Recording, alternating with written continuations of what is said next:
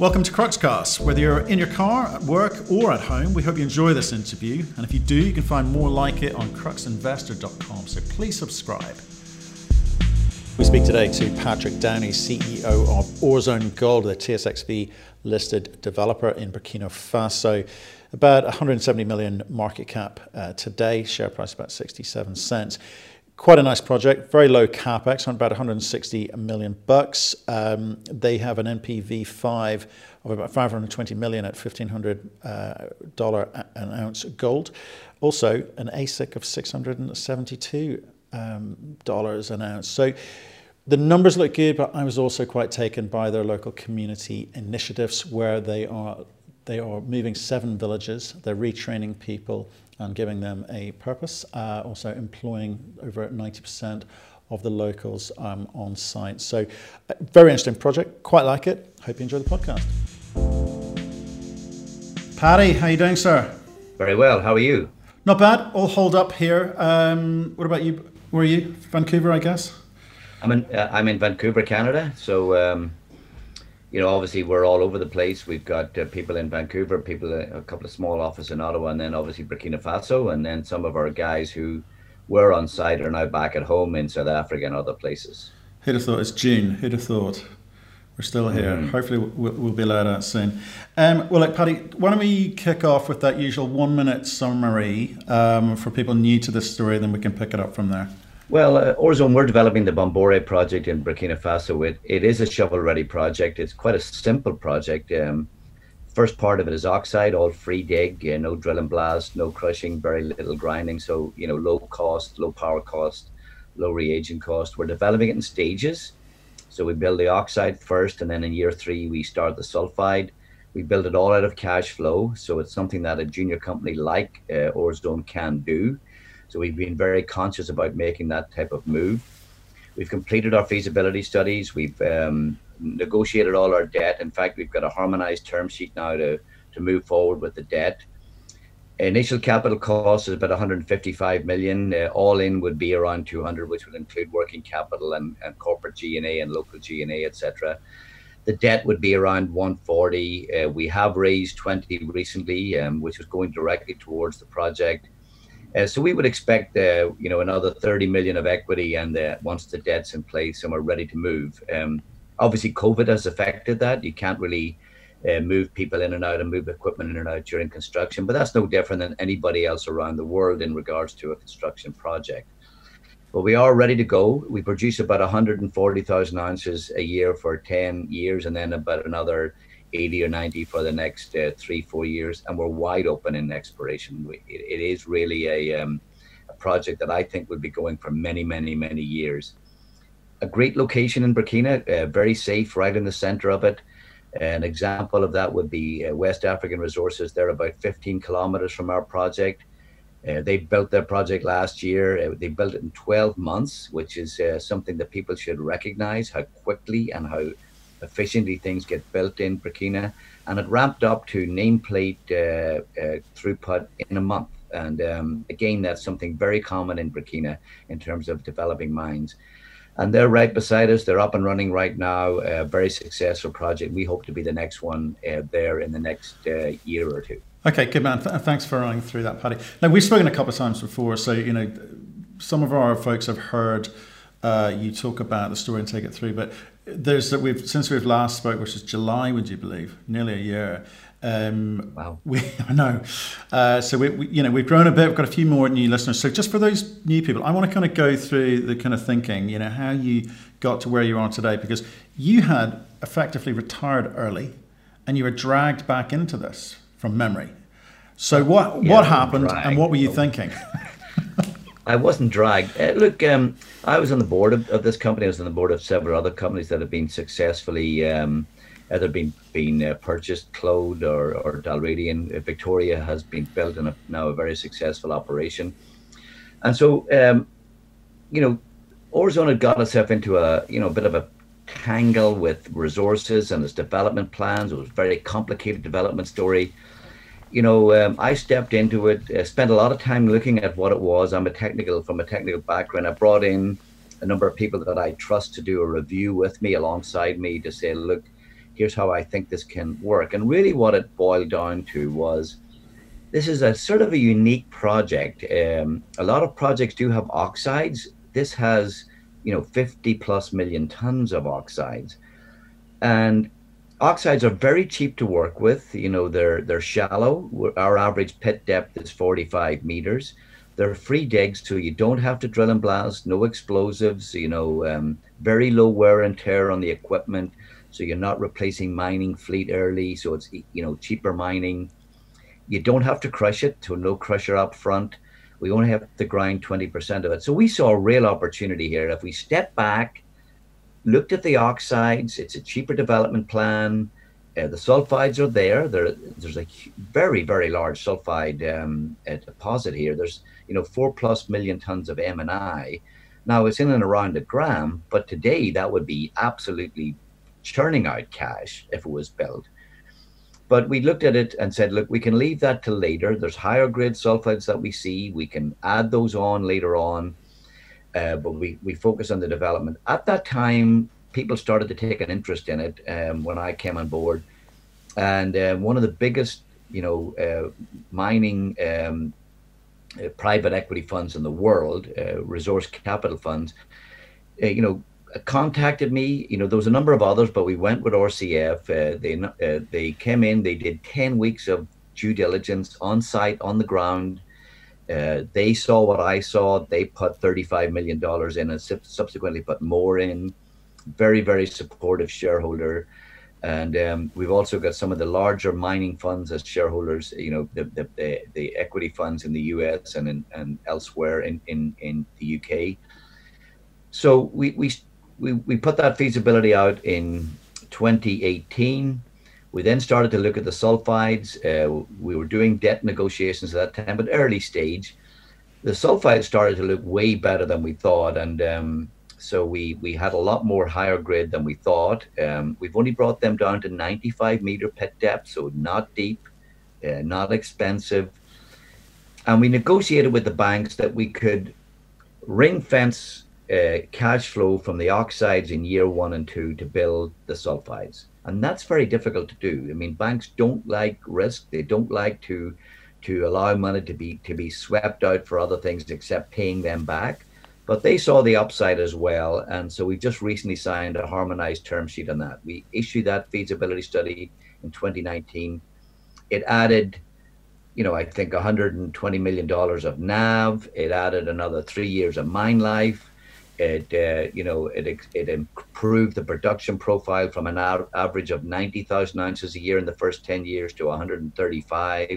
So a, extremely positive uh, add-on. But we see more sulfides. So we've designed that sulfide plant so it can be expanded once it's up. It means that we can build it. It's, it's of a capital cost that the banks are comfortable with. They won't have to worry about their cash sweeps.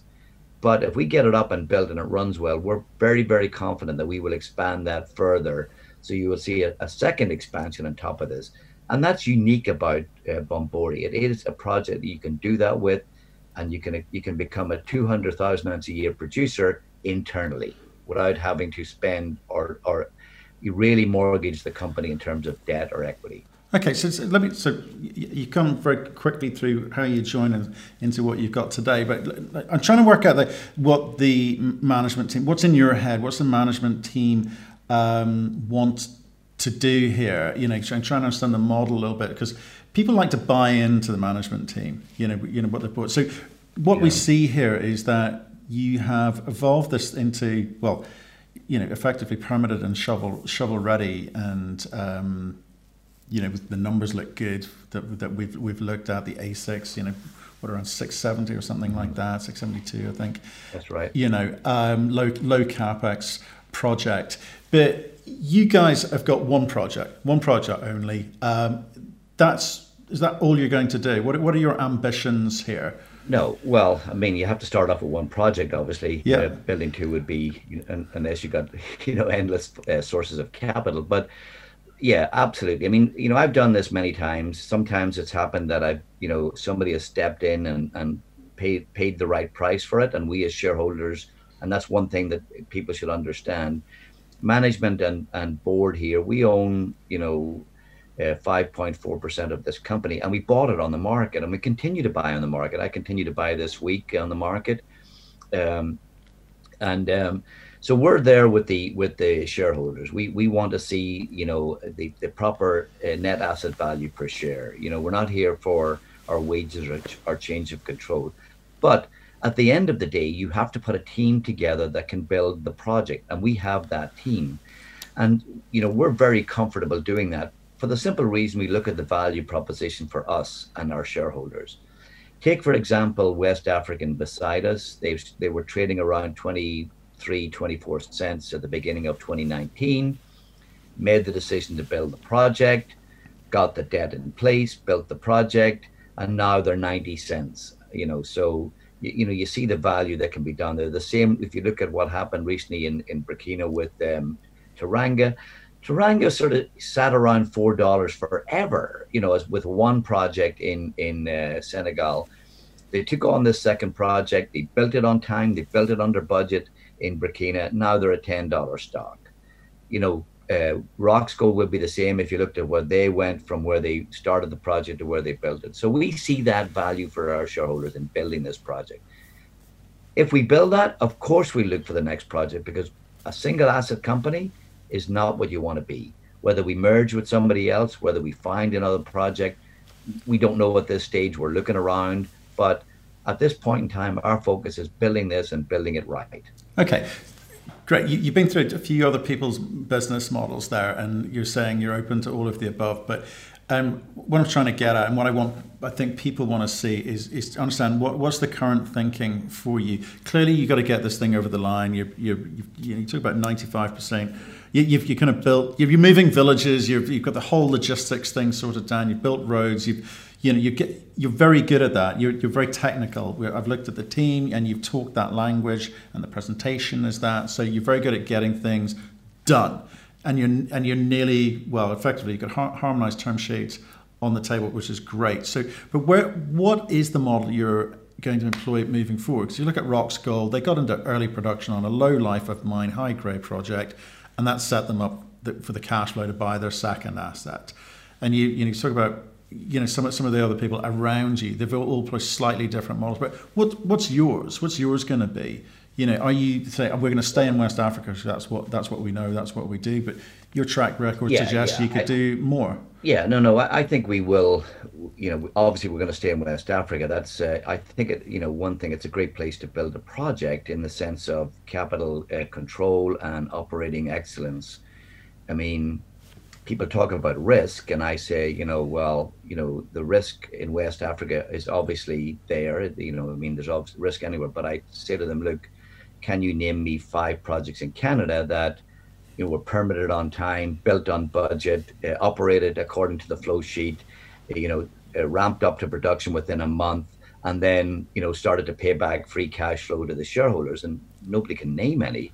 And I name, you know, seven or eight right off the bat, which includes Yaramoko, Roxgold, which includes Hyundai, Iti, uh, Bungu, Toro, you know, uh, most recently now, uh, um, uh, the uh, West African project right beside us, Sanbrado, and then Taranga uh, to the south of us. And then you look at Perseus as well. So very, very successful, you know, build, operate. So the model is there for us to do that. Now, should there be consolidation in West Africa? Absolutely, and it's happening right now. You see it happening, and most recently you saw um, our neighbor uh, West Africa. They brought a bought a project from B two, which is called Tawega. Uh, you know, it's equidistant from both ourselves and them to the south. Um, so, and it's a re really really nice add-on for them in terms of uh, sulfides. It, it's a smaller project. It would never be a standalone. You know, if you look at ourselves and Sanbrado together with Tawega, there's ten million ounces of M and I. If that was in in uh, Nevada, there'd be there'd be a, a staking rush. Okay. You know, um, but, but, so but, there's but, there's obvious opportunity right there. Th there is, but I want to. What I'm trying to get from you is: are you the acquirer or or the acquiree? I I to be honest with you, that's never been something that I worry about. I've been both. All I worry about is getting the right Uh, uh, mix of assets put together so there's value for the shareholders. What you hate is shareholder destruction when you do a, a, an acquisition or a merger. You, you should never do it for the sake of doing it. You should do it because it's a meaningful transaction to do, and it makes sense for everybody in the in the uh, in the in, in the room. I'll give an example. Uh, recently, I was heavily involved in it. Was um, uh, Claude. Claude was a broken down story, a, a, a terrible management. Um, you know, it never made money. Uh, a group of us changed the board, management changed. We stepped in, um, turned it around, but we were still a single asset company, and um, with a bad track record. But now we're getting it going. We did a merger with with, with, with part of S S R Mining, and look where that has gone in the three years since we've done that merger. A huge success for everybody. So that's what you look for. Whether I'm running it or not, I don't care, as long as the guy running it is the right guy with the right board. That's what I care about. And it's the right mix of assets. So long-term, everybody's uh, doing it. And, you know, social issues are the worst destruction of value when it comes to uh, M and A transactions, where people start arguing about, I want to be the guy, I want to be the person, whatever. No, I, I look at it and go, does this make sense for the shareholders? Because I'm generally a big shareholder. Okay, understood. I guess we should wait and see what opportunities arise, but it does make yes. sense for consolidation in the region. There's a lot of yes. players, a lot of players who perhaps don't have the cash that they need to move things along as well, in in, in an area which is, I think, reasonably well understood in terms in terms of the um, ore bodies, et cetera. Um, let me ask you about something you touched on there, which was uh, effectively security. People's perception of West Africa at the moment.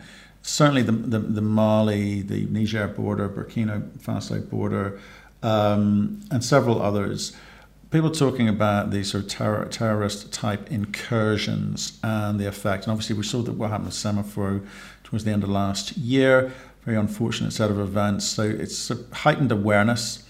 Um, we saw a bit of a reaction from shareholders, but I think generally, most companies have kind of pulled pulled back, and I think Sanofi pulled back before they well, before the um, consolidation there. How is it actually operating in the region? Are you being affected? Are you having to take additional measures? Well, look, we're not. We have not been affected. Obviously, we're in a, a region of um, of Burkina that is extremely safe and secure. We're we're ninety kilometers from the capital. We're on a main highway. We have a, a you know a, a, a significant military presence beside us. Having said that, look, yes, obviously it has been noise, and it has affected you know some people's perception of of it. But I think since the beginning of the year, when uh, France recommitted their their uh, forces to the area, there's a lot more now cooperation between the all of the countries uh, in terms of their security, and their security communication and, and intelligence sharing. That um, we've seen a fairly significant pushback in, in, in that regard. Will there continue to be um, uh, these attacks on, on innocent villagers? Probably, um, but um, you know, and a lot of that's down to keeping a smuggling uh, corridor open. You know, the, the, these guys links down to the ports up the east of Burkina, up the north of Burkina, into the north of Mali, and then into the Sahara. They, they, that, that's going to continue because they're smuggling all sorts of things up that corridor. And that's been going on for many, many, many years, long before the, uh, the terrorism. The terrorism really started when, when Gaddafi's, you know, um, fell in, in Libya. He was controlling it before that. Um, the mines themselves have not seen interruptions. Their supply chain has been very secure. The mines themselves have got, you know, high, high quality and high level security. So um, we don't expect to see that. I think the vote of confidence was uh, around that was uh, Endeavour, uh, you know, purchasing uh, Semafo, and now they've, they've uh, brought that into the Endeavour fold, into the Endeavour management system. We were very happy to see that. And during all of this, I, w- I want to emphasize, two mines were built. So you had, you know, Wagnon down in the south with uh, Taranga built during all of this time and commissioned and running. And then West African right beside us, Sanbrado, you know, built. So things continued as normal, and so operations, uh, you know, et cetera, all continue as as as normal. So, and I, I think that will continue to be the case for, for the foreseeable future. Okay, so look, you, you you guys are shovel ready, um, but you're interrupted by this thing called COVID nineteen.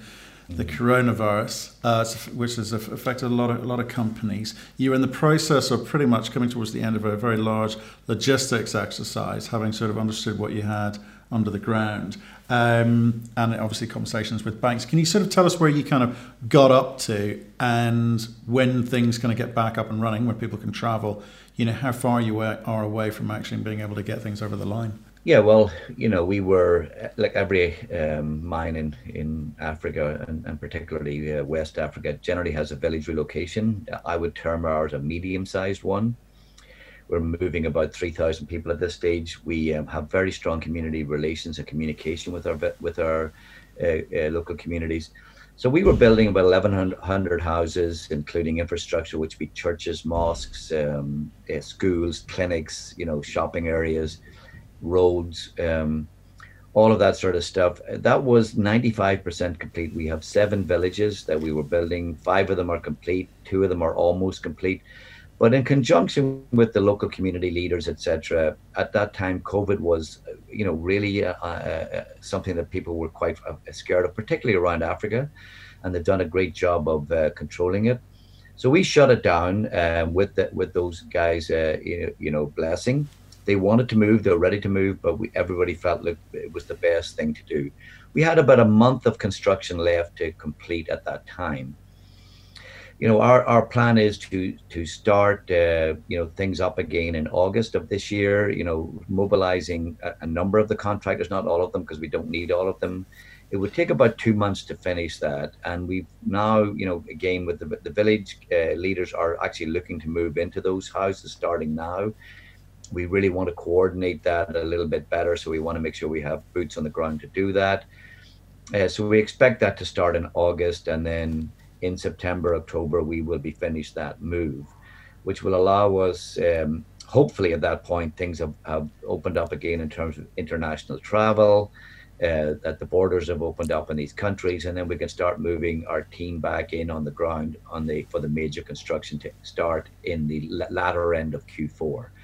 So we're coordinating it. The key thing is to make sure that everybody understands what you're doing on the ground, particularly the local communities, and keep them actively informed. One other thing we did, we have a lot of what are called livelihood restoration programs, which are market gardens, uh, weaving programs, uh, chicken farming programs.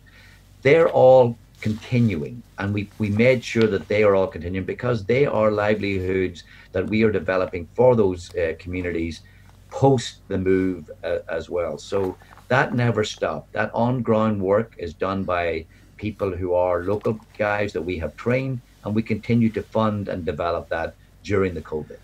And obviously the twenty million bucks that you raised in January, that's, well, uh, fortuitous timing, you know, um, Mm. you're gonna you're gonna claim not gonna claim foresight on that one, but um, obviously, but it does it obviously make, makes things a lot easier because there's this sort of um, un unknown to when things will return to normality. But so just no, I just wanted to say that, you know, cash wise you're you're you're fine going on, but I was actually quite taken and quite impressed by these community initiatives. You know, people talk about C S R in a very casual way, like it's some some tick box exercise. But you've you've got quite a few. Not only are you moving villages, you know, seven villages there, but you've talked about the way that you're you've created these programs and initiatives to help them, you know, c you know, carry on as as normal, or to learn skills which they may not have had, to earn revenue and so forth. So it's, I mean, it's really really important here. But mm-hmm. these things just don't happen overnight. And you don't win hearts and minds overnight. So when when did these kick off? Look, uh, I really want to take no credit for that. I mean, um, the team here was uh, the same team that was involved with Essakane, one of the first major mine developments in Burkina. Mm.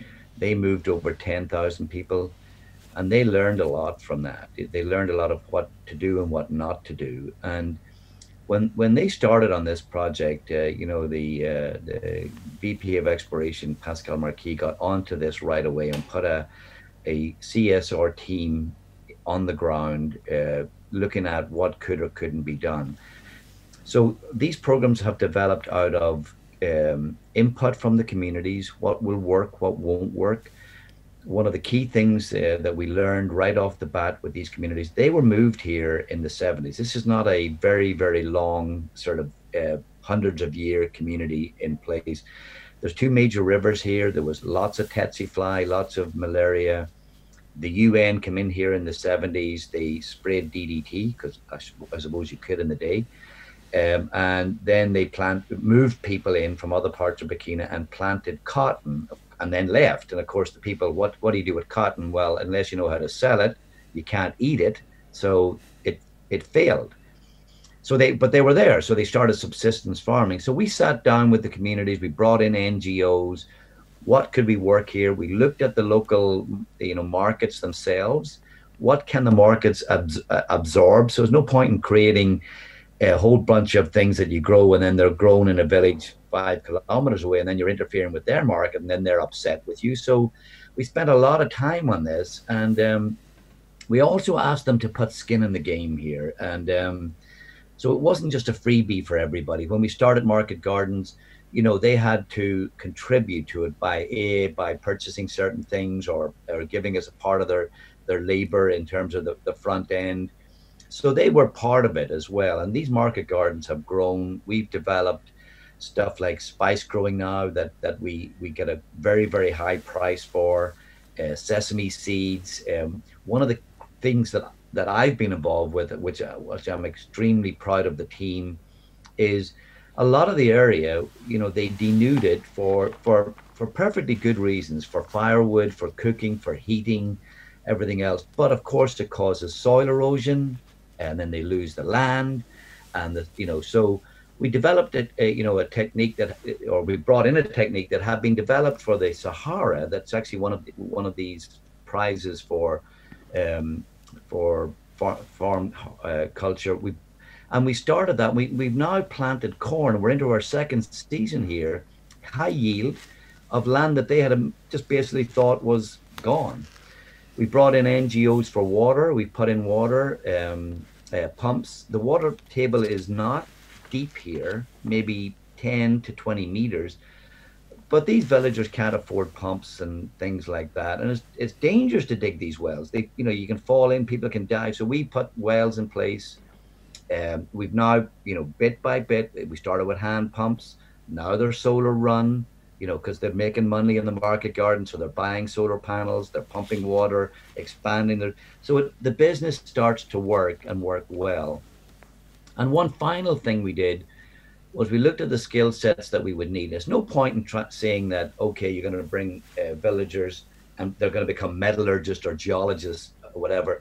What skill sets do we need that are meaningful and long term for these people? And so right off the bat, you know, building, bricklaying, welding, you know, that type of thing, uh, you know, uh, installation of equipment. Um, so we've trained them, and they saw it right away. When we built these villages, the hiring was local. So they built their own villages. So not only did they get money from it, they're able to, to look around and go, I did that. I, you know, I was taught, I went to the, to the, to the technical school that we set up. I learned the building techniques and I built these houses. And boy, you cannot buy that. That's something that's, you know, the pride of building your own township. And this is eleven hundred houses. This is not a, a small enterprise. That's created a lot of goodwill.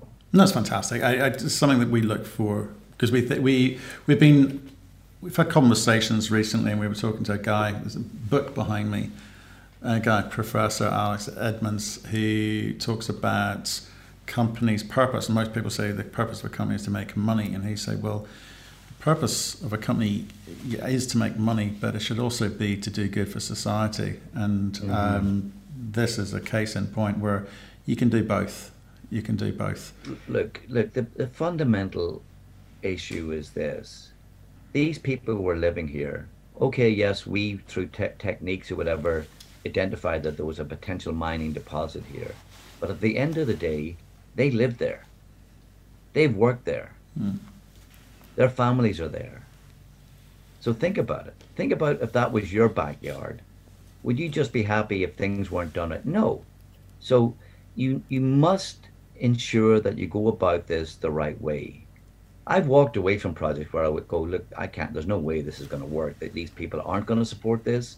It's going to have a, a, you know, generally a negative effect on them. Like, let's move on.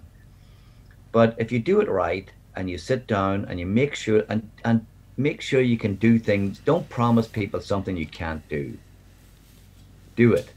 Mm. Or do, or if there's something that you that's not uh, preventing you from doing something, communicate it right away. Sit down with them and go, look, guys, this is not going to happen this year, and here's why.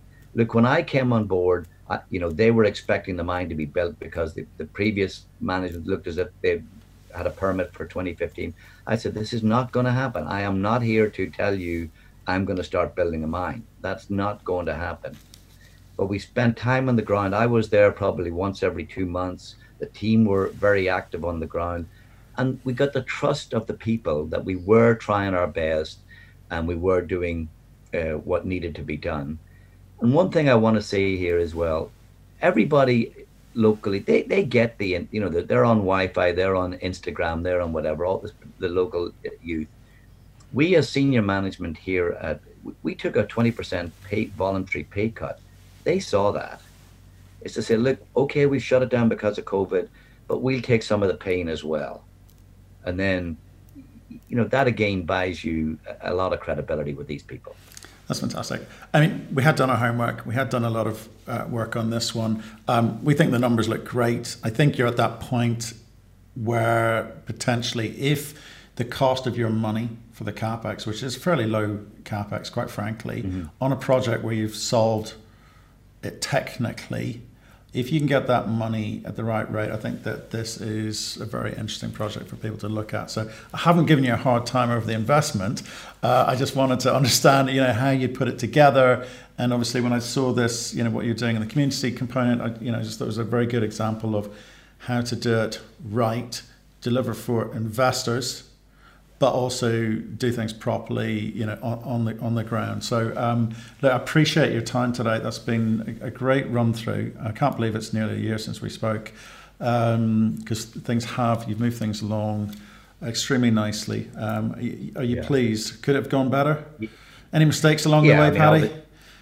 Obviously, obviously, if COVID hadn't have happened, we'd be building right now. I mean, that would be the case. I mean, you know, I, I can't, it's something out of my control. But look, um, we are at an incredible uh, entry value entry point uh, in this in this cycle. We're trading at about uh, zero point three N A V. I mean, yeah. generally when you build, you're trading zero point six, zero point seven N A V. It's a simple project. It's not three hundred million of CapEx that we have to go out find money somewhere. We have done that. So look, yes, I'm very pleased with with uh, how uh, we as the team have have uh, you know uh, executed. Um, obviously, we we would like to be building today, but we will be building soon. And um, I think the value will be seen at that point. And I think the executions, you know, in, in West Africa in terms of building and running a mine, it's, it's well known now. It's not something that people have to go, oh, well, how will that work? It's well known. There's fourteen mines in Burkina. We'll be the fifteenth. You know, that's the size of Colorado. I mean, that's, you know, it speaks volumes in my opinion. And we're really looking forward to getting back at it again, to be quite frank. Good on you, Paddy. Nice okay. to catch up. We should speak uh, a bit more regularly. Let us know. Yes. I think what, like I say, the, the thing I'm keenest to hear is, okay, harmonized term sheet, one thing, but they've got to get in country, take a look on the ground at what's going on, and you've got to agree terms. Um, and the cost of that money, I think, is the, the only the missing piece for me at the moment. Yeah, the cost of that money, I can tell you, will be something around eight percent. Okay, you take that.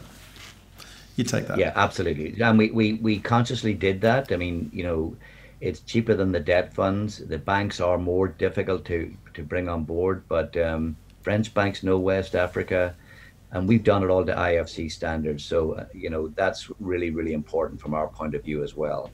So uh, it was it's worth the time and effort to do it that way, in my opinion. Thank you for listening. If you've enjoyed the interview, why not subscribe to Cruxcast, or our website, crux investor dot com, and of course our YouTube channel, Crux Investor. Plus you can catch us most days on Twitter and LinkedIn. We really love getting your feedback, so please keep it coming, and we'll speak to you again soon.